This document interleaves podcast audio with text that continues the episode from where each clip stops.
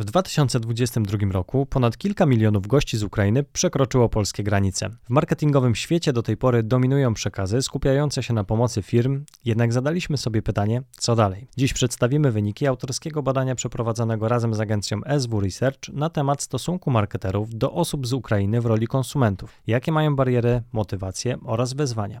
Wskażemy także kluczowe trendy w komunikacji inkluzywnej, te najbardziej odpowiednie, ale też najłatwiejsze do implementacji. Posłuchajcie.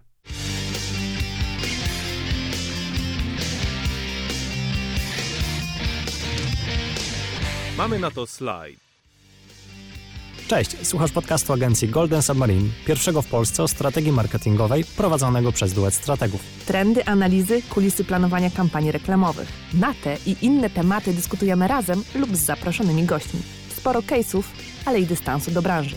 Zapraszają Marta Ulman i Kuba Kwaczyński. Tak jak słyszeliście, dziś z Kubą będziemy rozmawiać o e, sytuacji Ukraińców przebywających e, w Polsce, ale sytuacji konsumenckiej i będziemy o nich rozmawiać jako o konsumentach. E, ale zanim przejdziemy do meritum, to chcielibyśmy Wam wyjaśnić, skąd ten temat, bo byliśmy z Kubą we wrześniu e, gośćmi, prelegentami na e, festiwalu Insightów i Innowacji InSummit. E, no i tam właśnie z takim tematem wystąpiliśmy, przygotowaliśmy też badanie i dzisiaj chcielibyśmy wynikami, ale też naszymi spostrzeżeniami z Wami się właśnie podzielić. Tak, jeszcze dwa słowa o samym festiwalu. To jest w zasadzie pierwszy festiwal Summit Insightów oraz Innowacji, który zastąpił dawny kongres badaczy PT Brio, czyli dosyć znana impreza w branży, właśnie skupiająca branżę badawczą, ale e, w tym roku się ten festiwal otworzył też na szersze grupy i super, że udało nam się znaleźć w agendzie, także jeszcze raz dziękujemy, nie wiem czy kapitule, czy zespołowi organizacyjnemu, że wybrał naszą prelekcję. Mamy nadzieję, że się podobała, a kulisy teraz tego, co powiedzieliśmy e, dzisiaj w naszym podcaście. Od y, lutego 2022 roku witamy naszych gości y, z Ukrainy w Polsce z różnym natężeniem. E, część z nich zostaje, część z nich y, wyjeżdża dalej, część z nich wraca do Ukrainy. O tej fluktuacji też będziemy dzisiaj e, rozmawiać, bo ona jest dosyć duża. Natomiast no na pewno wybuch wojny i atak, agresja Rosji na Ukrainę za naszą wschodnią granicą, no to była dla nas wszystkich nowa sytuacja, z którą wcześniej nie mieliśmy do czynienia, a także my jako branża marketingowa, no nie uczyliśmy się nie było takiego slajdu i na to nie mieliśmy slajdu. Nie mieliśmy jeszcze slajdu na to. E, marketing w czasach Chyba nikt wojny. na to nie miał to. No nie, więc to więc na pewno było nie lada wyzwanie. E, I na początku wszyscy się zastanawialiśmy, jak tym ludziom pomóc. E, I no, ogrom marek, niezależnie od skali, e, zaangażowało się w różne działania pomocowe. No i to pewnie się pojawiało, i my też to powtórzymy, że mam wrażenie, że jako branża też zdaliśmy ten trudny egzamin i stanęliśmy na wysokości zadania. No ale stwierdziliśmy z Kubą, że minęło parę miesięcy mm, i że przyszedł czas, żeby się zastanowić, czy mm, nie należy przestać patrzeć na tych Ukraińców, którzy właśnie przebywają w Polsce, tylko jako osoby, które potrzebują pomocy, wsparcia, opieki, e, ale też spojrzeć na nich jako na konsumentów, czyli tym naszym marketingowym e, okiem trochę.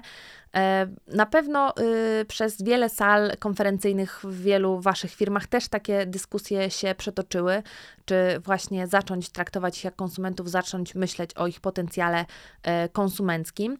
No i y, temat, y, jak o tym też z Kubą dyskutowaliśmy, zanim się zgłaszaliśmy na Insummit i zanim w ogóle zaczęliśmy rozmawiać o tym, no to jest nieco polaryzujący, no bo z jednej strony mówimy przecież o ludziach, którzy uciekają e, przed wojną, uciekają porzucając często swoje rodziny, swój dobytek, swoje mieszkania, swoje zwierzęta, co nas z Kubą też bardzo... Oj, y, zdecydowanie. Pieski, które zostały w domkach, nie tylko to są te pieski patrony, które wyszukują miny, ale też te pieski, które po prostu gdzieś tam zostały. No. Nie ma co się na ten temat rozgadywać, bo to się zaraz poryczymy. Ale, y, ale na pewno jest ta, no, sytuacja jest niewyobrażalna i dramatyczna, więc z jednej strony mamy takie mm, przeczucie, że nie powinniśmy żerować na ich sytuacji, a kampanie reklamowe... Ja tylko dodam jeszcze, Marta, że dostaliśmy pierwszą w historii naszego podcastu podcastu i zapowiedzi reakcję wrr na LinkedInie, kiedy zapowiadaliśmy naszą prelekcję, to pokazuje, że zobacz jaka polaryzacja, że zwykle nie mieliśmy takich negatywnych ocen, a jednak ktoś się pojawił, komu się nie spodobał ten temat. Ja nie wiem, czy to komuś się palec nie omsknął y, na tej reakcji, ale, y, ale tak, to nas też w ogóle za, y, jakby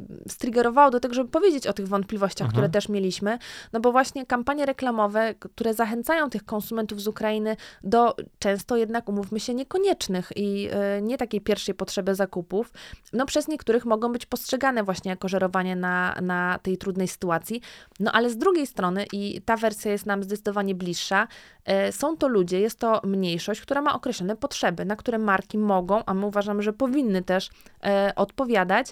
No i o tym też będziemy jeszcze trochę więcej mówić, natomiast wierzymy, że pojawienie się Ukraińców czy tej mniejszości w komunikacji to naszym zdaniem nie powinien być czysty rachunek biznesowy, e, ale przede wszystkim jakby forma zauważenia ich, docenienia i też normalizacja ich obecności no, w naszej rzeczywistości, no w naszej tak, codzienności. Zdecydowanie, no, to jest też grupa, no bo wiesz, to jest taka narracja, którą też się często słyszało w mediach, że jak to jest, że uchodźca ma telefon, nie? że ma smartfona, a nie ma, wiesz, złomofon, jak to jest, że oni przyjechają w nowy, przyjeżdżają w nowych ubraniach.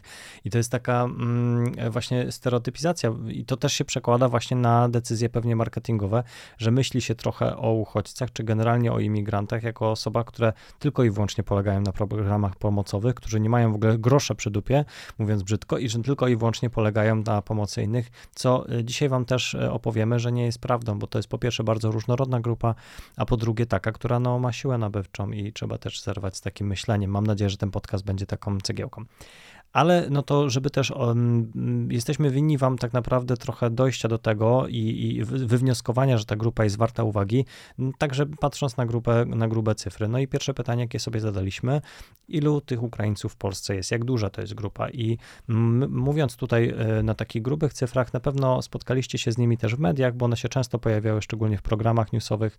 Faktycznie w Polsce z Ukrainy um, przyjechało w ciągu, um, od początku działań wojennych ponad 6 milionów milionów osób, to jest bardzo dużo. Natomiast też około 4,5 miliona wróciło do swojego kraju, ponieważ ta sytuacja już się uspokoiła z różnych względów. To, co jest jednak ważne, że ci, którzy zostali, ponad 80% z nich według badań deklaruje, że planują zostać w Polsce na dłużej, co już rodzi pierwszy taki jakby, mm, pierwszy taki wniosek, że ok, jest to grupa, którą będzie trzeba uwzględniać w komunikacji, mm, bo zaledwie 15 chyba procent jedzie dalej do innych krajów, czyli też takie, taka teza, która gdzieś tam była stawiana, że ci ludzie po prostu tylko traktują Polskę jako kraj tranzytowy, jest nieprawdziwa, bo, bo zdecydowanie więcej osób zostaje w naszym kraju. To też się przełożyło na konsumpcję i e, taki pierwszy e, pierwsza dana, która w ogóle dała nam z Martą taką wskazówkę, że może to jest temat, którym powinniśmy się zająć, e, są dane za marzec za sprzedaż detaliczną. To koło kwietnia, maja krążyło po newsach. Okazało się, że sprzedaż nam wystrzeliła w górę jako, jako krajowi o 9% w porównaniu do roku poprzedniego. No ale grzebiąc dalej okazało się, że to były bardzo mocno kategorie wzrostowe związane z pomocą Ukraińcom, na przykład odzież, obuwie, artykuły kosmetyczne, leki, czy też generalnie jedzenie. Potem też ta dynamika zaczęła się wytracać w kolejnych miesiącach, ale też są inne sygnały, które mówią, że długoterminowo te zmiany są widoczne. I na rynku nieruchomości widzimy, że osoby z Ukrainy dużo częściej kupują mieszkania e, i już wcześniej przed wojną stanowili dosyć duży odsetek osób, które kupowały y, mieszkania w, w Polsce. Byli po prostu najliczniejszą grupą cudzoziemców, którzy, którzy kupowali u nas chatę, mm, co pokazuje też jakąś pewną ich intencję zostania tutaj w Polsce na dłużej, czy inwestowania przynajmniej. No ale też galerie handlowe, czyli nie mówimy tutaj o takich dobrach trwałych, ale też o takich e, dobrach bardziej szybciej zbywalnych. E, no ponad 7% według danych firmy Selective to są osoby, które już e, ponad 7% gości galerii handlowych są to osoby z Ukrainy. Po prostu oni byli identyfikowani na podstawie kart SIM, które są albo języka ustawionego w telefonie, ponieważ ta firma analizuje ruch z telefonów komórkowych, a okazuje się, że w niektórych galeriach handlowych to jest nawet 25% osób właśnie pochodzenia ukraińskiego, to wiesz, to jest e, z jednej strony galeria handlowa, to jest taka funkcja rozrywkowa. Można się pokręcić po galerii, trochę spędzić czas, ale no to też się na pewno przekłada na, na decyzje zakupowe i na ruch w sklepach. Myślę, że trzeba byłoby też tutaj pogłębić ten temat, ale na pewno nie jest niezauważone. Zresztą Blix, aplikacja gazetkowa, wszyscy łowcy okazji na pewno kojarzą, gdzie można kupić taniej śmietanę, to się sprawdza w gazetce w Blixie. E, analizuje trendy shopperowe i jeden z czterech ważnych trendów, który też się pojawił na tegorocznym forum Jabe, gdzie byliśmy z Martą, to był właśnie nowy shopper z Ukrainy, czyli widać, że też długoterminowo się na to zwraca uwagę. Dobrze, skoro już doszliśmy do wniosku i przeanalizowaliśmy sobie, że ta grupa jest bardzo duża, jeżeli chodzi o ilość osób przybywających na terenie naszego kraju, zaczęliśmy z Martą zastanawiać się dalej, jaka jest struktura demograficzna właśnie mniejszości ukraińskiej w Polsce i to jest bardzo zmienna sytuacja, ponieważ przed wybuchem wojny przeważająca grupa to byli mężczyźni, 56% versus 44 kobiety. Te proporcje płciowe były odwrócone, jeżeli chodzi o mniejsze miasta. Oczywiście to było związane trochę z dostępnością jakby mm, na rynku pracy, jakie się pojawiały zawody i gdzie można było pracować. Natomiast po wybuchu wojny ta sytuacja się mocno zmieniła, ponieważ jak się możecie domyślać też z przekazów medialnych, bardzo duży odsetek osób, które przyjeżdżały do naszego kraju, to były kobiety, ponad 80%. Prawie połowa to były osoby niepełnoletnie, duża część nastolatków, nie tylko małe dzieci. Więc e, to, co jest też istotne z punktu widzenia takiego marketingowego, to to, że 80% osób, które przyjechały do naszego kraju, są nadal w wieku produkcyjnym. E, czyli też widzimy, że mają możliwości na przykład samodzielnego zarobkowania, więc ich też przyszła siła nabywcza może być całkiem, całkiem duża, tym bardziej, że 3 czwarte osób e, podjęło zatrudnienie w Polsce 350 tysięcy na mocy samej specustawy, która była jakby ustanowiona po, po wybuchu wojny. Także widzimy, że też ta grupa jest bardzo różnorodna, bo pamiętajmy, że oni też zasilili już grupę, która była w naszym kraju. Było sporo osób wcześniej, więc tylko taka narracja mówiąca o tym, że to są tylko kobiety i dzieci, też nie do końca jest prawdziwa. Jest sporo Ukraińców, mężczyzn, którzy już osiedlili się w naszym kraju, no i e, na tyle zapuścili korzenie u nas, że nie decydowali się na powrót e, do Ukrainy. No i już na sam koniec, żeby zobrazować Wam e, liczebność i potencjał tej grupy, to przyrównaliśmy ją do innych, nazwijmy to popularnych targetów. Popularnych dlatego, że to są grupy, które często się pojawiają w ogóle, wiecie, w dyskusjach mhm, branżowych, mm -hmm. nie? Że to takie oczka w głowie, e, ulubieńcy, którzy najczęściej są bohaterami w ogóle jakichś e, badań panelowych, jakiejś etnografii. Także... No to uwaga, młodzi. E, młodzi Uf. w Polsce 16-26 to jest e, w tym wieku ludzie, to jest około 4,3 miliona osób. Natomiast osoby identyfikujące się jako część społeczności LGBT, no to jest 2 miliony osób. I w samym środku, e, pomiędzy tymi dwoma grupami są e, właśnie Ukraińcy, czyli mniejszość ukraińska w Polsce, bo według różnych e, szacunków to jest od 2,5 do 3 miliona osób, czyli jak widzicie całkiem potężna grupa. I powiem Ci, że trafiliśmy z naszymi szacunkami, bo na tym samej festiwalu była też prezentacja Kantara. Niektóre dane dzisiaj też opowiemy Wam w, naszym, w naszej prezentacji i oni oszacowali potencjał na tyle samo osób. Także bingo, no to, to normalnie. piątka, 5 no, plus z matematyki. Możemy sudoku rozwiązywać. Natomiast no tak jak widzicie, no to jest y, potężna grupa, y, y, potężna mniejszość, no i jest to też potężna grupa konsumentów. I pytanie, czy marketerzy są na nią gotowi i czy wypada w ogóle zacząć patrzeć na tą grupę właśnie przez pryzmat marketingu i przez pryzmat konsumpcji. E, czy to jest właściwy Jakie moment? to jest polskie, nie? Wypada. Ja nie wiem, nawet nie wiem, czy, nie czy jest w ogóle w innych językach, że jest słowo wypada? Chyba nawet nie.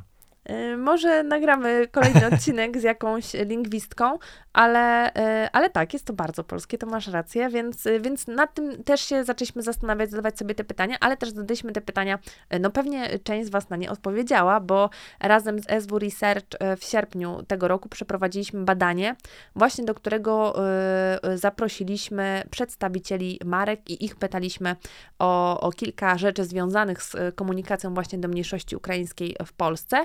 No i zaczęliśmy od pytania y, takiego klasycznego, tego, co nas najbardziej interesowało, czyli czy w ogóle taką komunikację e, skierowaną do tych osób y, prowadzili marketerzy. To jest istotne, że tutaj nam chodziło o komunikację y, działań, komunikację konsumencką, czyli komunikację promującą ofertę usługi, a nie komunikację prowadzonych przez firmy działań pomocowych, bo wiemy, że taka komunikacja też była, natomiast tutaj nam zależy, zależało, żeby sprawdzić, czy taka komunikacja stricte konsumencka była prowadzona.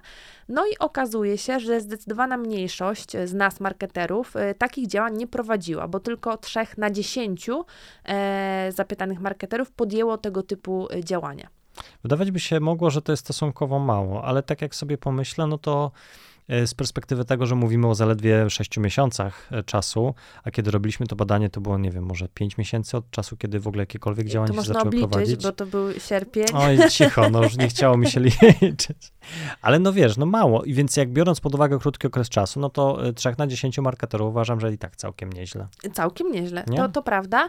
E, jeśli ta komunikacja była prowadzona, to ona była prowadzona w kanałach digital, social media czy w punktach sprzedaży, no i to też nam się wydaje takie dość oczywiste, o to też spytaliśmy, e, ale e, faktycznie te kanały są takie, no po pierwsze łatwe do zaadresowania, te działania w tych kanałach są skalowalne, no i one są dużo tańsze niż chociażby dedykowana, czy w ogóle zmiany w produkcjach TVC. Czyli jak ryba filet. Trzy, trzy plusy, żadnego minusa. Znasz to? Nie znasz ryby fileta? Znam fileta z psa, o którym dzisiaj e, E, podeślę ci. rozmawialiśmy. Kompletna dygresja, zupełnie niezwiązana z tematem, ale jeżeli słyszę, że coś ma same plusy, a żadnego minusa, to jest to kwestia ryby z fileta i podeślę ci to. Na pewno większość słuchających kojarzy temat, a jeśli nie, no to, to poszukajcie sobie, no. Albo na priv do Kuby piszcie to, to wam, e, to wam może podeślę. Szok, jak możecie nie wiedzieć, no nieważne. E, Natomiast wracając do, do naszego badania i do Waszych e, odpowiedzi, no to ci, którzy zdecydowali się na prowadzenie komunikacji, zdecydowali się, ponieważ wzięli w tej grupie po prostu potencjał biznesowy. I w ogóle ten, zaraz będziecie o tym słuchać, że ten czynnik ekonomiczny, rachunek i Excel bardzo tutaj się wybija i w wielu decyzjach, e, które marketerzy podejmowali, no to jakby to było kluczowe e, kryterium. E, My po cichu liczyliśmy, że wyżej będą takie wskazania jak, nie wiem, chęć prowadzenia inkluzywnej komunikacji, wypada właśnie tego No typu bo my to komunikacji jesteśmy takie, wiesz, takie idealiści. cherubinki takie strategiczne, że to my widzimy w świat jasnych barwach, że to wszystko się dzieje, wiesz, bo mamy purpose, a to nie ma purpose. Kuba na ofie mówi, że jesteśmy naiwni, a teraz No. ładnie wam to opowiada, no ale faktycznie trochę, trochę liczyliśmy, że tych wskazań na te odpowiedzi takie związane z wartościami, z etyką będzie więcej, natomiast no tu e, one przegrywają sromotnie z rachunkiem biznesowym. No właśnie, ten rachunek biznesowy też y, przekłada się na to, w jaki sposób oni inwestowali, bo ci, którzy deklarują inwestycje właśnie do tej grupy docelowej, e, to mm, ponad 80% z nich komunikowało ik- Ukraińcom już istniejącą wcześniej ofertę, co jest zrozumiałe, no bo cały czas tutaj się odnosimy do krótkiego okresu czasu, no nie będą całego portfolio produktowego do góry nogami przewracać, nie ma na to czasu i też e, nie było za bardzo możliwości. Co też ciekawe, to 80% te, też dostosowało przekaz dedykowany do swojej masowej grupy docelowej, tej istniejącej, e, właśnie osobom z Ukrainy, na przykład poprzez dodanie jakichś napisów w spocie wideo. No to jest taka najbardziej oczywista droga, którą można podjąć, jeżeli chodzi o adaptację kreacji właśnie na, na nową grupę docelową. Mm, I dwie trzecie, to jeszcze wracając do tych e, pieniędzy, o których mówiłaś Marta, czy jak to się mówi w Poznaniu, pieniążków, mm, e, 60% przeznaczyło mniej niż 10% budżetu marketingowego, mm, co wydaje się mało, a jeszcze mniej, jeżeli 40% z tej grupy wydało mniej niż 2%. Więc em, z punktu widzenia takich naszych marketingowych estymacji to są tak zwane frytki, ale nie jest to aż tak mało, jeżeli weźmiemy pod uwagę, że no wiecie, te budżety były mm, akceptowane pewnie we wrześniu, październiku ubiegłego roku, no to pewnie dzielili z tego, co mieli, więc wydaje mi się, że to i tak jest niezły wynik. Natomiast tu jest w ogóle miejsce na taką ciekawszą, szerszą obserwację, bo analizując różne dane, mamy wrażenie, że w ogóle jest taka tendencja do nieuwzględniania mniejszości etnicznych w budżetach marketingowych. I oczywiście za wcześnie żeby wyrokować, że w Polsce też mamy z tym do czynienia, no bo, bo, bo, bo za krótko w ogóle mamy y, tą liczną, tak liczną mniejszość ukraińską w Polsce.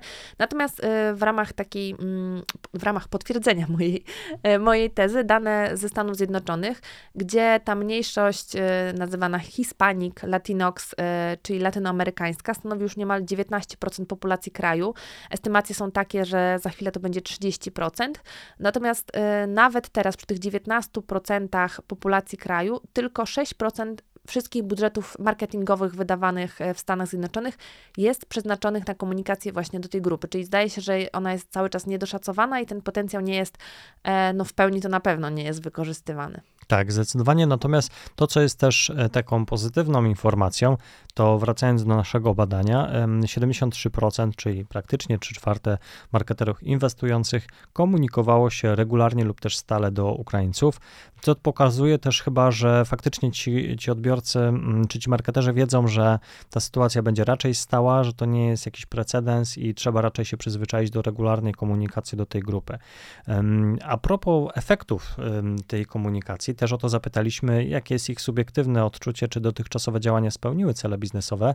No i 50%, ponad 50% zadeklarowało, że tak, że osiągnęli jakby efekty zgodne z oczekiwaniami, ale co jest ciekawe, praktycznie jedna trzecia odpowiedziała trudno powiedzieć, Mm, co wydaje się, że pokazuje pewną niepewność w ogóle, jak oceniać, jak ustalać sobie te cele w związku z, mm, z tą grupą, więc widać, że to było takie podejście wyjątkowo testowe, ale też jak zapytaliśmy, czy planują kontynuować tego typu działania, to też 3 czwarte, 73% odpowiedziało tak. Więc widać, że pomimo takiej niepewności jest pewna deklaracja, że idziemy w to, więc jest to bardzo optymistyczne. Bardzo ciekawe wnioski pojawiły nam się, albo inaczej, ciekawe wyniki, które nas doprowadzają do pewnych wniosków, pojawiły się przy okazji wyzwań, jakie ci marketerzy deklarowali. Jak zapytaliśmy się ich, co jest dla nich największym wyzwaniem w komunikacji do, do grupy Ukraińców, na pierwszym miejscu bez zaskoczenia doświadczenie to jest po prostu trudność w planowaniu, tak? No nie wiemy, ile ich jest, nie wiemy, jacy oni są, czy mieszkają, czy się wyprowadzili, jak się, potoczy jak się to potoczy sytuacja. dalej i tak dalej, 40%. Natomiast na kolejnych trzech miejscach to było taka zdecydowanie kwestia odmienności kulturowej, ponieważ dalej to było zrozumienie targetów, problemy językowe oraz różnice kulturowe, mm, co jest zaskakująco tyle, no bo wiecie, w telewizji narracja jest taka, Polak, już nie Węgier, tylko Polak, Ukrainie jest dwa bratanki, słowiańskie dusze, rozumiemy się, jesteśmy tacy sami, euro wspólnie organizowaliśmy, to wszystko jest prawda, ale wydaje się, że na takim poziomie powierzchownym to się wszystko zgadza, ale problem się zaczyna, kiedy trzeba pogrzebać w insightach, na przykład w zrozumieniu albo mm, takim postrzeganiu różnych kategorii produktowych, bo w badaniu Kantara, które było dzień wcześniej, przed naszą prelekcją, wyszła kwestia pierogów. I wyobraź sobie, Marta, że okazuje się, że mm, na przykład jedną z niewielu kategorii produktowych, którą Ukraińcy postrzegają jako lepszą w, w swoim kraju niż w Polsce, są pierogi. A gorszą na przykład, że gorsza, gorsza w Ukrainie niż w Polsce jest kategoria nabiału że sery żółte są nieco lepiej postrzegane jako smaczniejsze tutaj. Więc wiecie, jak się zaczyna prowadzić jakiś biznes i jesteśmy mistrzem serowarstwa, można, e, można popłynąć. Miliony. Tak, tak, ale że wiesz, jakby takie odmienność kulturowa okazuje się, że jest bardzo ważna i te bratankowanie, które znamy, jest oczywiście prawdziwe, ale, ale myślę, że dla marketerów niewystarczające, żeby powiedzieć, ok, jesteśmy tacy sami, jedziemy z koksem. To jest w ogóle ciekawe i to wam wyrzucamy bardziej takiej refleksji też ludzkiej, że mamy wrażenie, znaczy, no nie mamy wrażenie, to po prostu jest, że jesteśmy tak przysiągnięci tą kulturą zachodu, że pewnie łatwiej by nam było zaprojektować kampanię dla mniejszości francuskiej, hiszpańskiej, czy nawet amerykańskiej, niż dla tej mniejszości ukraińskiej, że, te, że jakby po prostu znamy lepiej te kultury zachodu niż kultury wschodu, no do których w sumie jest nam bliżej, nie? Bo to są nasi no, sąsiedzi z zamiedzy. Zdecydowanie. No, zwróć uwagę na to, że faktycznie, jeżeli chodzi o takie y, kulturowe zapatrywanie się, no to zawsze patrzymy na zachód, tak? Że, że bardzo niewiele jest osób, które interesują się wschodem, tak generalnie jakby tym uniwersum całym, marvelowskim e, i po prostu jest tak, że e, myślę, że no nie znamy też zwyczajów takich, jak, jak, jak teraz już pewnie bardziej, bo to się zmienia, nie? Ale, ale no jak żyją Ormianie? Nie wiemy tego, nie? Poza jakimiś stereotypami, które gdzieś tam przemykają pomiędzy nami. A stereotypów powinniśmy w tworzeniu takiej komunikacji do mniejszości unikać, ale to o tym też za chwilę jeszcze powiem. Natomiast y, ostatni taki wątek z badania, no bo dla nas najciekawsze jest w badaniach odpowiedzi na pytanie, dlaczego czegoś nie robimy i ludzie dlaczego czegoś nie robią, jakie są bariery. Więc tutaj zapytaliśmy tych marketerów, którzy nie zdecydowali się realizować komunikacji y, dedykowanej do Ukraińców, co wpłynęło na ich decyzje. I tu znowu matematyka odegrała główną rolę i chłodna kalkulacja. E, natomiast e, nie prowadzimy komunikacji, bo i bez niej konsumenci te nasze produkty kupią i po nie e, sięgną, e, no bo konsumenci ukraińscy też chodzą do sklepu, widzą nasze produkty, coś kupić, coś jeść muszą. E, natomiast no, spora grupa w tych naszych badaniach, bo też 20% e, wskazań było na e, tą deklarację, że nie dysponuje po prostu budżetem na tego typu dodatkowe działania. Tak, i tutaj dochodzimy do takiego momentu, w którym zaczęliśmy się zastanawiać, że może to jest ok, że może po prostu są takie pewne grupy marketerów czy takie branże, w których po prostu faktycznie niektóre produkty sprzedadzą się same i że nie ma potrzeby wyraźnej komunikowania się do, do grup Ukraińców. Ale też zaczęliśmy się zastanawiać, czy aby na pewno tylko i wyłącznie, tylko i wyłącznie rachunek biznesowy jest jakby jedynym mm, czynnikiem decydującym, czy robimy jakąś komunikację, czy nie. Bo tak się zastanawialiśmy jeszcze, że no wiesz, są takie, dużo mówimy o kampanii Purpose, o działaniach CSR, że branża lubi dyskutować i lubi trochę pouczać siebie nawzajem, jeżeli chodzi to, co my teraz zresztą robimy, ale że lubimy siebie wszyscy pouczać, jeżeli chodzi o to, co jest stosowne w komunikacji, jak bardzo odpowiedzialność ponosimy ponosimy my jako branża w takim kreowaniu postaw społecznych, tak, i, i nie tylko właśnie biznesowych czy konsumenckich, więc my też jesteśmy takiego zdania po tym badaniu, że, że właśnie nie powinniśmy tylko i wyłącznie mówić, że i tak kupią nasz produkt, bo my też kształtujemy pewne postawy społeczne i normalizujemy obecność Ukraińców w Polsce, tak, i, i, i, i nie powinno właśnie nas to dziwić, że jest jakieś działanie i potem padają takie stwierdzenia czy memy w komentarzach, czy to jest jeszcze Polska, bo jesteśmy tak bardzo nieprzyzwyczajeni do tej różnorodności wokół nas, że, że my mamy taką postawę obronną i marketing ma pieniądze i ma, ma też jakby kanały, żeby też próbować z tym walczyć. Zmieniać. Tak, no i to jest w ogóle ciekawa dyskusja, która też się przytoczyła w kontekście purpose, o którym wspomniałeś i y, deklaracji założyciela Patagonii, który powiedział, że jakby przekaże te swoje i udziały i, i sprzeda zysk z firmy na fundusz, który będzie walczył o klimat. I pojawiają się takie głosy, że to jest właśnie prawdziwy purpose, że purpose i tak samo myślę, ta inkluzywność nie zawsze jest i musi być drogą do wzrostu, czasami może być kosztem, e, ale no to są jakieś takie kwestie etyczne i właśnie kwestie tej misji i odpowiedzialności, która też na nas ciąży. Tak, no i oczywiście, oczywiście, łatwo jest nam mówić, jeżeli my jesteśmy strategami, którzy de facto e, pełnią rolę konsultantów. I nie i... dostają jeszcze takich briefów na dodatek. jeszcze nie dostajemy takich briefów, więc nie ponosimy takiej odpowiedzialności jak marketerzy, to jest jasne. Ale też po prostu chcemy, żebyśmy się wszyscy nawzajem i my też w agencji uwrażliwili się na, ten, na to, że są ludzie z potrzebami, bo faktycznie, jeżeli zapytamy e, osoby z mniejszości, bo Wunderman Thompson, e, którzy pracowali taki raport na, te, na temat inkluzywności, do którego za chwilę um, przejdziemy i są bardzo ciekawe. Też zdefiniowało takich sześć grup mniejszościowych, sklasyfikowała je i, um, i tutaj społeczność ukraińską możemy przyporządkować do takich kategorii jak race and ethnicity, czyli jakby społeczność na tle etnicznym zdefiniowana, albo socioeconomic background, czyli po prostu socjoekonomiczne tło. E, I osoby badane e, z tych grup zadeklarowały, że mm, wybierałoby chętniej marki, które starają się bardziej reprezentować reprezentować osoby takie jak ja, a 47% właśnie mm, przedstawicieli tej grupy ma poczucie bycia ignorowanym przez marketerów. I tu akurat w tym badaniu nie byli Ukraińcy odpytywani, ale bardzo podobne pytanie padło w badaniu Kantara już na, na Ukraińcach tutaj w Polsce i też takie mm, podobne rozterki właśnie wybiły się na, na badania. Więc y, mam nadzieję, że wybrzmiało, że my Was zachęcamy naprawdę y, gorąco do tego, żeby w ogóle prowadzić autentycznie inkluzywną komunikację i włączać różne mniejszości.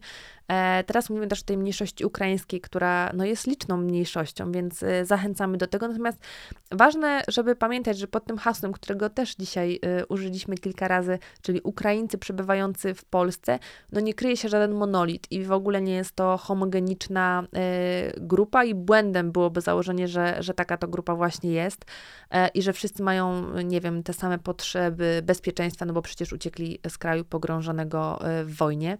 E, I wśród tych nie ma niemal 3 milionów e, ludzi, którzy przebywają aktualnie w Polsce z Ukrainy, są rodzice, kobiety, nastolatkowie, dzieciaki, które potrzebują akceptacji w środowisku czy bycia docenionym przez rówieśników, szczególnie e, jeśli rozpoczyna się nowy rok szkolny i ruszają do, do szkół. Więc to są takie zupełnie e, niezwiązane często z tą sytuacją wojenną potrzeby, które my powinniśmy uwzględnić i też w naszych działaniach adresować. No wiesz, to też jest bardzo ciekawe z punktu widzenia właśnie identyfikowania potrzeb Ukraińców w Polsce, no bo mamy na przykład taką potrzebę odpoczynku albo relaksu i to nie jest coś, co myślisz sobie jako taka główna potrzeba w kontekście jakby uchodźców, no bo myślisz sobie bezpieczeństwo, właśnie akceptacja przez innych, a kurczę, wiesz, ci ludzie po prostu też są czasami odpocząć, nie? I, I, myślę, że to też musimy się właśnie uwrażliwić, że one mogą być w różnym stopniu e, intensywne, bardziej lub mniej w stosunku do Polaków, więc faktycznie oni są różni, ale warto pamiętać, że na koniec dnia to też są ludzie i mają czasami też takie potrzeby bardziej wyrafinowane.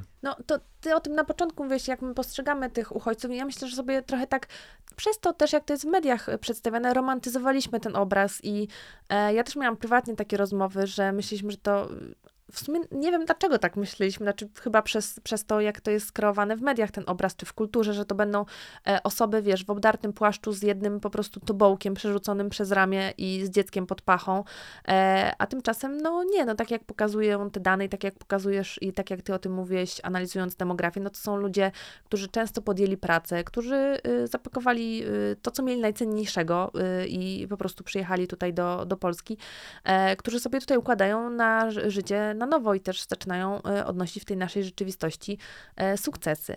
No właśnie, więc żeby też e, Was trochę nakierować, w jaki sposób, e, jeżeli jesteście zmotywowani do tego, żeby podjąć pierwsze działania i takie inkluzywne w swojej organizacji czy w komunikacji, mm, opowiemy Wam teraz o paru trendach, które możecie wdrożyć e, na start. I tutaj powołamy się na raport, który już Kuba też zapowiedział, Wunderman Thompson, który jest z maja tego roku, czyli też dosyć świeża rzecz. I raport jest bardzo obszerny, zachęcamy Was do lektury. My wybraliśmy kilka trendów, takich y, tyle, na ile nam starczy czas, ale też wybraliśmy takie trendy, które z naszej perspektywy po prostu są istotne i relevantne do naszej obecnej e, sytuacji. Możemy je też łatwo zaimplementować. E, no i y, one mają też nas zachęcić do tego, żeby po pierwsze bez trwogi w sercu podejść do tej, e, do tej inkluzywnej komunikacji, no i po drugie, żeby ona była taka niekoniunkturalna, tylko autentyczna i prawdziwa i żeby faktycznie do tego podejść w taki odpowiedzialny sposób. No i po pierwsze, narracja normalizująca i włączająca. I to jest w zasadzie kwintesencja tego, o czym W zasadzie wszystkie te trendy mówimy. można byłoby zamknąć, zamknąć tak. w tym. Mhm. Natomiast, no i właśnie, to się z jednej strony wydaje oczywiste i proste, no bo o tym to jest. Natomiast tutaj często też popełniamy błąd jako marketerzy, no bo normalizacja nie polega na ekspozycji tej grupy, na stawianiu na świeczniku, ale pokazaniu, że są częścią całości i włączenie po prostu ich do komunikacji mainstreamowej. To nie chodzi o to, że będziemy teraz tworzyć, nie wiem, tylko dedykowane kanały, dedykowane e, portale dla społeczności możemy, LGBT na przykład. Tak. Możemy, tak, mhm. ale też możemy ich włączać do komunikacji. I my tu mamy taki e, przykład, który nam się bardzo właśnie w tym kontekście podobał, e, niezwiązany w ogóle z obecną sytuacją, ale jest to kampania Durexu e, z 2020 roku, e, gdzie, gdzie pojawiały się różne pary i wśród e, tych par e, pojawiła się para e, nieheteronormatywna. E, no i, i to było super, że w sensie oni są taką samą parą jak pary heteronormatywne i było, byli postawieni na równi, nie byli ani lepsi, ani gorsi, więc, więc o taką inkluzywność i o taką normalizację i włączanie nam chodzi. No właśnie mieliśmy też taki przykład, który w toku dyskusji wydaje nam się, że się dosyć kiepsko zestarzał i jak jakby ten problem normalizacji, e, jeżeli jesteśmy bardzo mocno w stereotypach, może właśnie nam się odwrócić na, mhm. na tą negatywną stronę. I w sumie nadal mam niejednoznaczny stosunek do tego tematu, czyli serialu Dziewczyny z Lwowa, który był na telewizyjnej jedynce kilka lat temu. I w pierwszej chwili myślałem sobie, tak, o, to jest to normalizacja, tak? W ramówce się pojawia serial o dziewczynach, które przyjeżdżają mhm. do Polski za lepszym życiem. Ale przed naszą prelekcją, yy, bo nie oglądałem w całości tego serialu, tylko parę odcinków i to jeszcze parę lat temu. I teraz czytałem sobie ten opis na Filmwebie i ja mówię, kuźte, coś tu się zestarzało niedobrego. Że, że w sensie, y, że mimo wszystko te postacie były napisane jednak troszeczkę z takim stereotypowym duchu, czyli też te zawody, które wykonywane były przez te dziewczyny, były tak pierwszym skojarzeniem, jakie masz, jeżeli chodzi o społeczność ukraińską mieszkającą w Polsce. Także nie było na tyle mhm. dużej mhm. różnorodności, która pokazuje, że są bardzo różne odcienie tego, mm, e, tej migracji i być może teraz po tych paru latach ten serial byłby napisany inaczej, więc to pokazuje, jak bardzo dużo subtelności w ogóle jest nie? Przez w tej program pierwszy telewizji ale wiesz, jest parę fajnych programów. Ja, ja, uważam, że tam się dużo złego dzieje, ale jest parę rzeczy misyjnych, które są niezłe i, i na przykład Sanatorium Miłości, o którym Rolnik bardzo często mówię. Żony. Rolnik szuka żony, tak, że y, ludzie tak. na wsi też szukają miłości i to jest fajne, więc... Kuba jest harty fanem. Yy, Nie no, staram się obiektywnie na to spojrzeć, ale jest jeszcze telewizja Polsat, tak? E... Tak i e, telewizja Polsat ma taki dobry przykład właśnie takiej e, normalizującej i włączającej komunikacji. E, Dancing with the Stars, taniec z gwiazdami, no i Polsat w tym sezonie nie, przygotował dedykowanego programu dla Ukraińców z ukraińskimi gwiazdami, ale do swojego e, regularnego e, programu zaprosił Jamale, znaną ukraińską piosenkarkę. To jest nie jedyny progresywny ruch Polsatu w tym sezonie, bo też zaprosili do udziału pierwszą parę męsko-męską, więc na pewno łamią pewne tematy tabu. I to jest też właśnie ta inkluzywność chyba, o którą najbardziej chodzi. Ja pamiętam, że taką pierwszym, pierwszym przebłyskiem tego to niedawno w wywiadzie, chyba dawno temu w telewizji e, e, na Niuansie, był wywiad z, mm, z Magdą M. Kto grał Magdę M? Joanna Brodzik. Joanna Brodzik. Joanna Brodzik opowiadała, że bardzo progresywne było, jak na tamte czasy, to nie był 2006 rok, kiedy pojawiła się w serialu postać homoseksualisty, który no, nie był najbardziej stereotypowym przedstawicielem mm, tej grupy, nie, de, nie był przerysowany, tylko po prostu był kumplem chyba tej głównej bohaterki, bo nie oglądałem tego serialu i on po prostu sobie był. Ja oglądałem co innego, ja nie pamiętam. Dragon Ball oglądałem wtedy. to jest wtedy miałeś no. lat 10? No nie wiem, 17, no. w każdym razie, że na tym polega ta normalizacja, mhm. tak, że no, nie piszemy głównej roli, ale po prostu uwzględniamy mhm. reprezentację taka, jak ona jest w rzeczywistości. No właśnie i e, powiem wam też, że te złe przykłady oczywiście jest dużo łatwiej znaleźć, e, natomiast my was mimo wszystko zachęcamy, żeby e, no tylko z otwartą głową i z taką pewną wrażliwością do tego tematu podchodzić i też poszukać tych insightów, y, głębiej y, popadać, porozmawiać z tymi ludźmi. E, natomiast no, chcielibyśmy właśnie Was uczulić, tak jak już na podstawie tego serialu, żeby nie bazować na takich oklepanych stereotypach. To jest prosta droga, ale droga, która często może nas wyprowadzić na manowce, e, bo te stereotypy są bardzo często krzywdzące, błędne albo nieaktualne, tak jak już o tym wspomnieliśmy.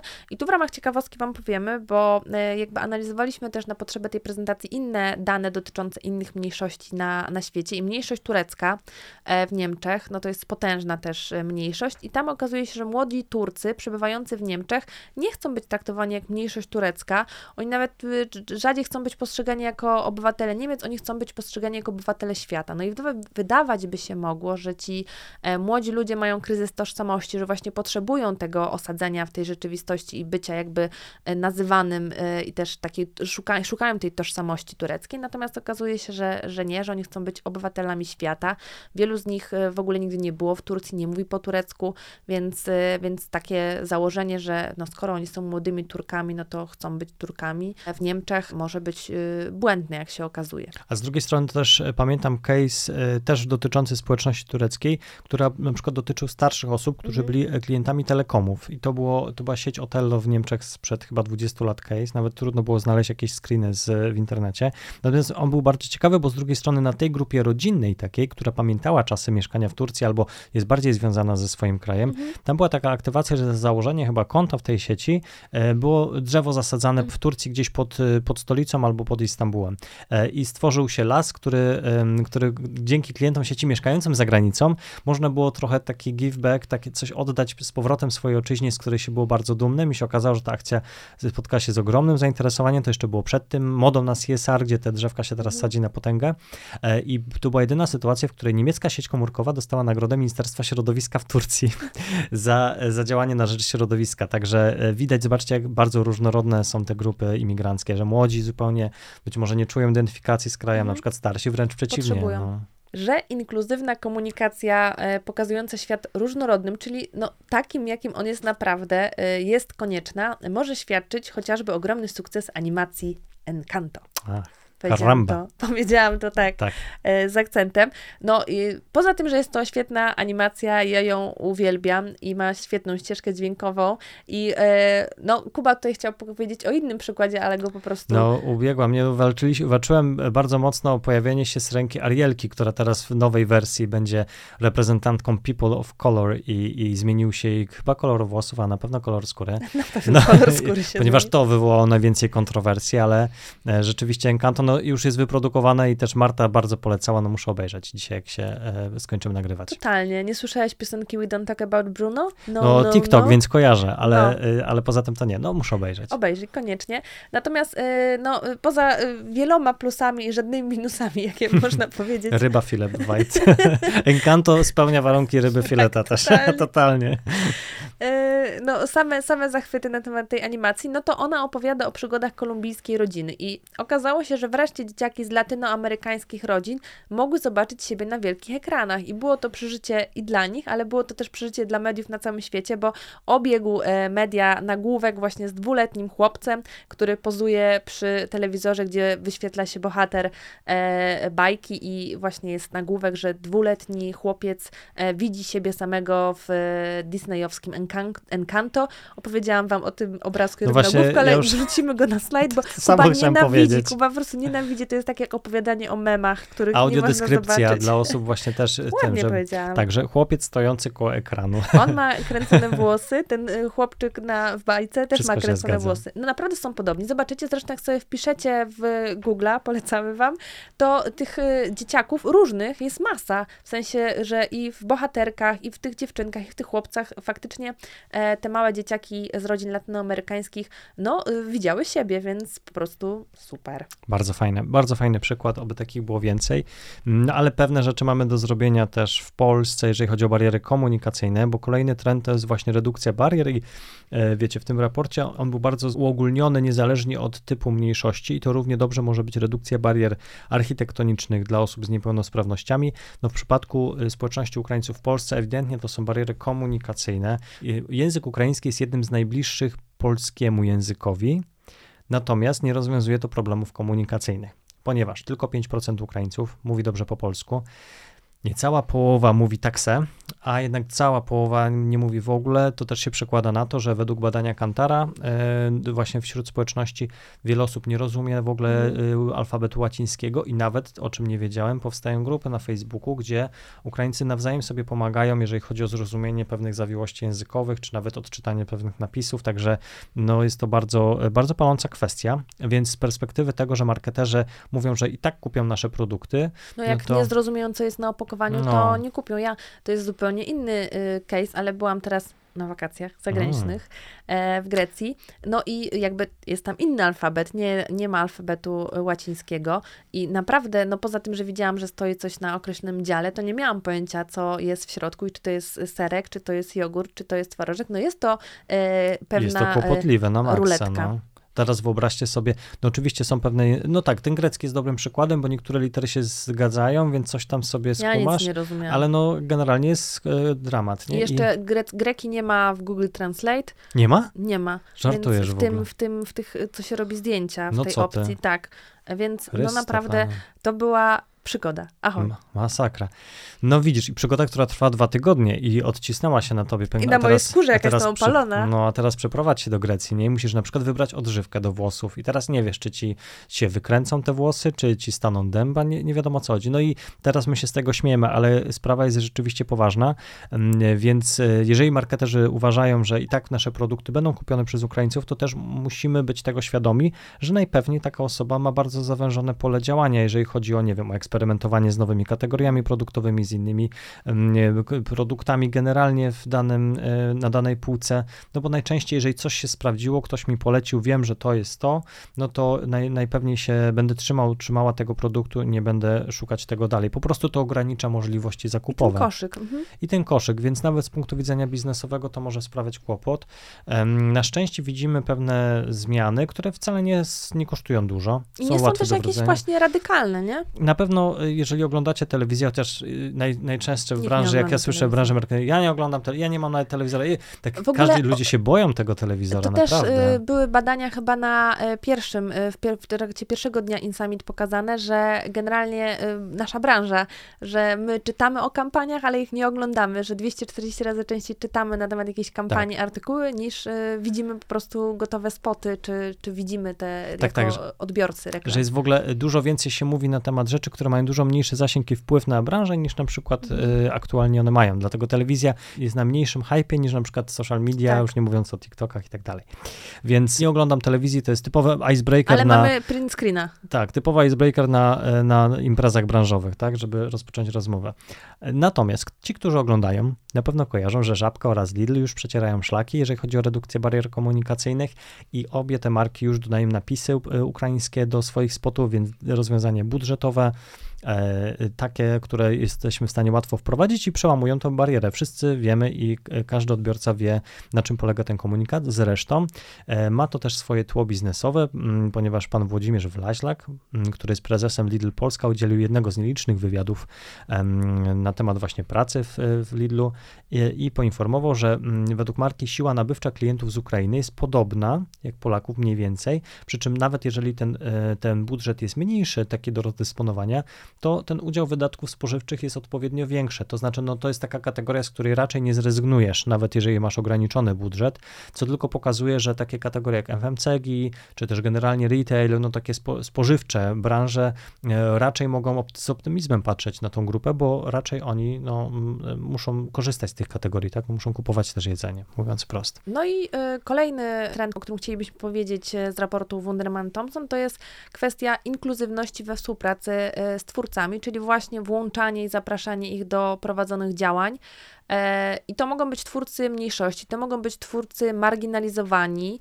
E, I tutaj przykładem jest właśnie ta Jamala, chociażby w Tańcu z Gwiazdami. Jamala też wystąpiła w 2017 roku w reklamie e, Plusa. To może być różny wymiar, zaraz powiemy o tym, co się w Polsce zadziało w kontekście mniejszości jeszcze ukraińskich, ale takim przykładem, który też podaje raport Wundermana Thompsona, była marka Hagen Dazs, e, która w kwietniu tego roku przy projektowaniu nowych opakowań podjęła współpracę z czarną mieszkającą na Brooklynie, właśnie marginalizowaną ilustratorką, no i kobietą, więc więc, więc dużo tych boksów tam odczekowanych. odczekowanych. Jade Purple Brown. No a dodatkowo marka utworzyła fundusz właśnie wspierający takich twórców marginalizowanych, więc no też włączanie tych osób do, do działań marketingowych. Tak, i to jest jeszcze przed nami, bo widzimy też, jak bardzo powoli się rozkręca jakby ta integracja twórców ukraińskich z polską sceną. No muszą też, wydaje mi się, po prostu być oni faktycznie komunikować się też tutaj w Polsce, tworzyć ten content. Na razie w tym pomaga im LiveTube. Jest to oczywiście e, sieć, e, sieć influencerów, która wspiera ukraińskich twórców, konsultuje się z nimi, pomaga im się osadzić tutaj na polskim rynku. Zresztą LiveTube nawiązał współpracę z Manifestem, czyli organizacją odpowiadającą LiveTube'owi, ale działającą właśnie w Ukrainie.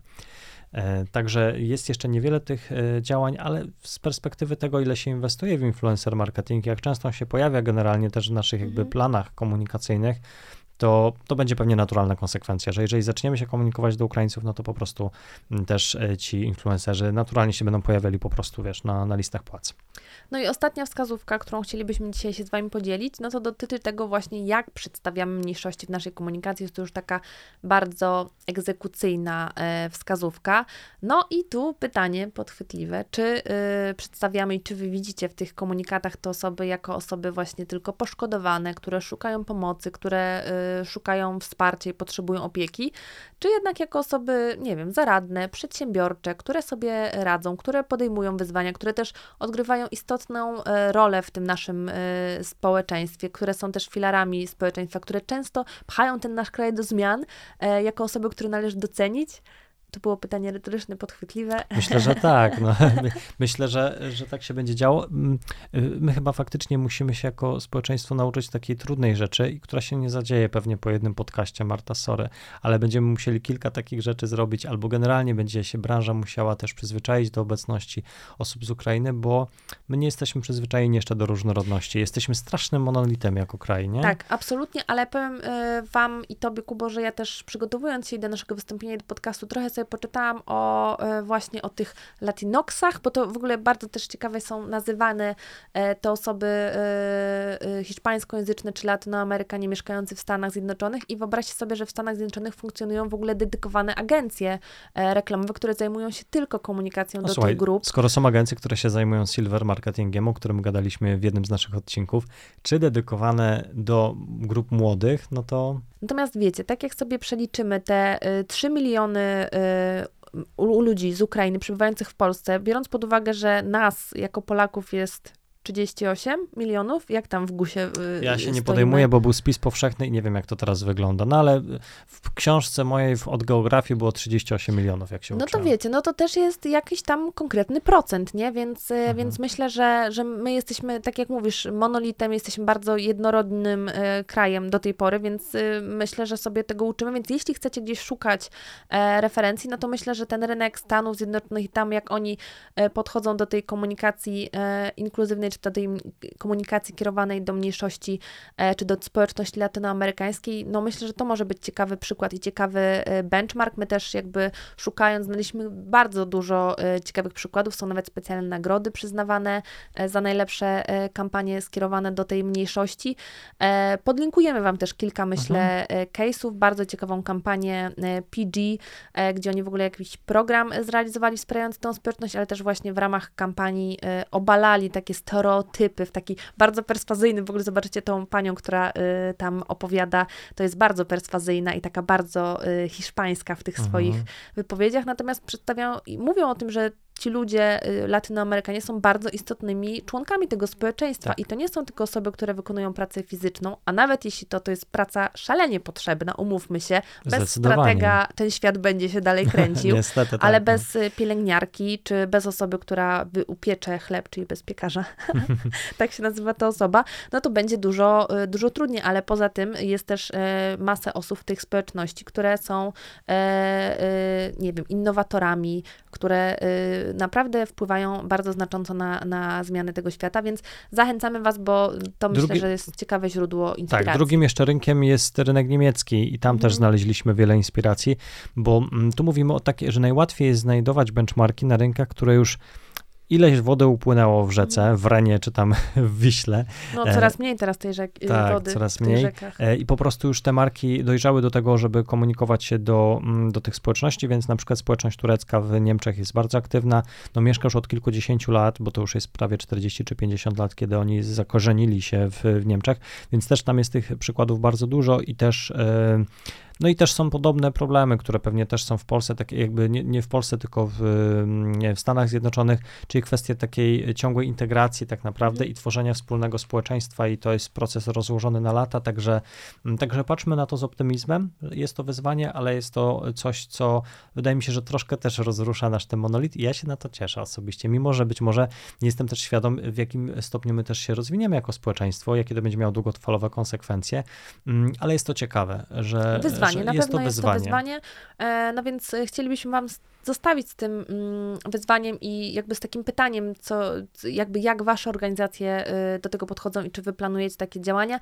My też mamy wrażenie, że e, to się będzie też zmieniało, że do tej pory trochę wszyscy byliśmy w takim, wiecie, amoku, że to nowa sytuacja, teraz już okrzypliśmy w tej sytuacji, więc mamy wrażenie, że teraz coraz więcej tej komunikacji będzie i też już wiemy z takich rozmów kuluarowych, że faktycznie nowe kategorie e, też się będą pojawiać, bo teraz to, co widzieliśmy przede wszystkim, to są kategorie FMCG, retail, A wiesz, co ci telekomy, powiem, Marta, z bankowość. jedzenia jeszcze?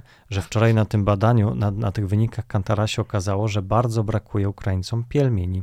Także może niedługo, widzisz, o tych kategoriach Mhm. mówiłaś, że za chwilę będzie można pielmienie, na przykład Hortexu kupić, albo nie wiem, jakiegoś No, tam... powiem Wam, że Nie, ten to temat... nie jest y, y, sponsorowany podcast, ale no top of mind mi się pojawiła marka. No. No tak, ale ten temat y, y, kulinarny jest bardzo, i jedzenia w ogóle jest hiper... Y, Kulturowy, Tak, i hiper istotny, bo ja też wam powiem, że y, no, miałam taki wolontariat w ramach kuchni hostelu dla, dla Ukraińców i tam właśnie gotowaliśmy my dla, dla tych Ukraińców i okazało się, że oni bardzo chcą sami sobie gotować. Po pierwsze, żeby poczuć, że, że są ważni, że są potrzebni, a po drugie, że oni mają swoje smaki i po prostu oni chcą jeść to, co oni gotują, to, co oni znają. Tak. Mimo, że my im robiliśmy jajecznicę na śniadanie z moim Mhm. mężem, więc wydawało nam się, że co tam może być...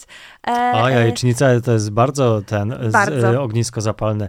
Ścięta, Bardzo. nie ścięta, z cebulką twardą, Albo taką w ogóle, owaka, nie? No więc właśnie, więc temat te, te, te w No. ogóle to jest ciekawe i myślę, że, te, że my się dopiero tego uczymy, e, ale jakby jakąkolwiek mniejszość, z jakąkolwiek mniejszość będziecie chcieli włączać do, do waszej komunikacji, no to e, to jest na pewno ciekawy temat. Warto poświęcić trochę czasu, żeby tą komunikację e, przygotować odpowiednio, żeby tą grupę e, poznać Ale dobrze. żebym sobie takich fokusów posłuchał, kurczę, konsumenckich z tą grupą. Nabrałem apetytu po prostu na, na to, żeby taką kampanię zrobić, także jeżeli chcielibyście, drodzy marketerzy, no to my już troszkę się przeszkoliliśmy, więc jesteśmy o ten krok do przodu, jakby co. Adres znacie. No i nie zostawimy Was tylko z naszym e, gadaniem, e, bo mamy też oczywiście dla Was przygotowany slajd, e, na którym zebraliśmy najważniejsze informacje i dane z naszego badania, które przypominam przeprowadziliśmy wspólnie z SW Research, więc dziękujemy naszym Dziękujemy. partnerom za wspólne badanie i dziękujemy wszystkim Wam, którzy wzięliście udział w tym badaniu. No i dziękujemy Wam, że byliście dzisiaj z nami i co, zapraszamy Was na kolejny odcinek, bo będą kolejne. Do usłyszenia niebawem. Cześć.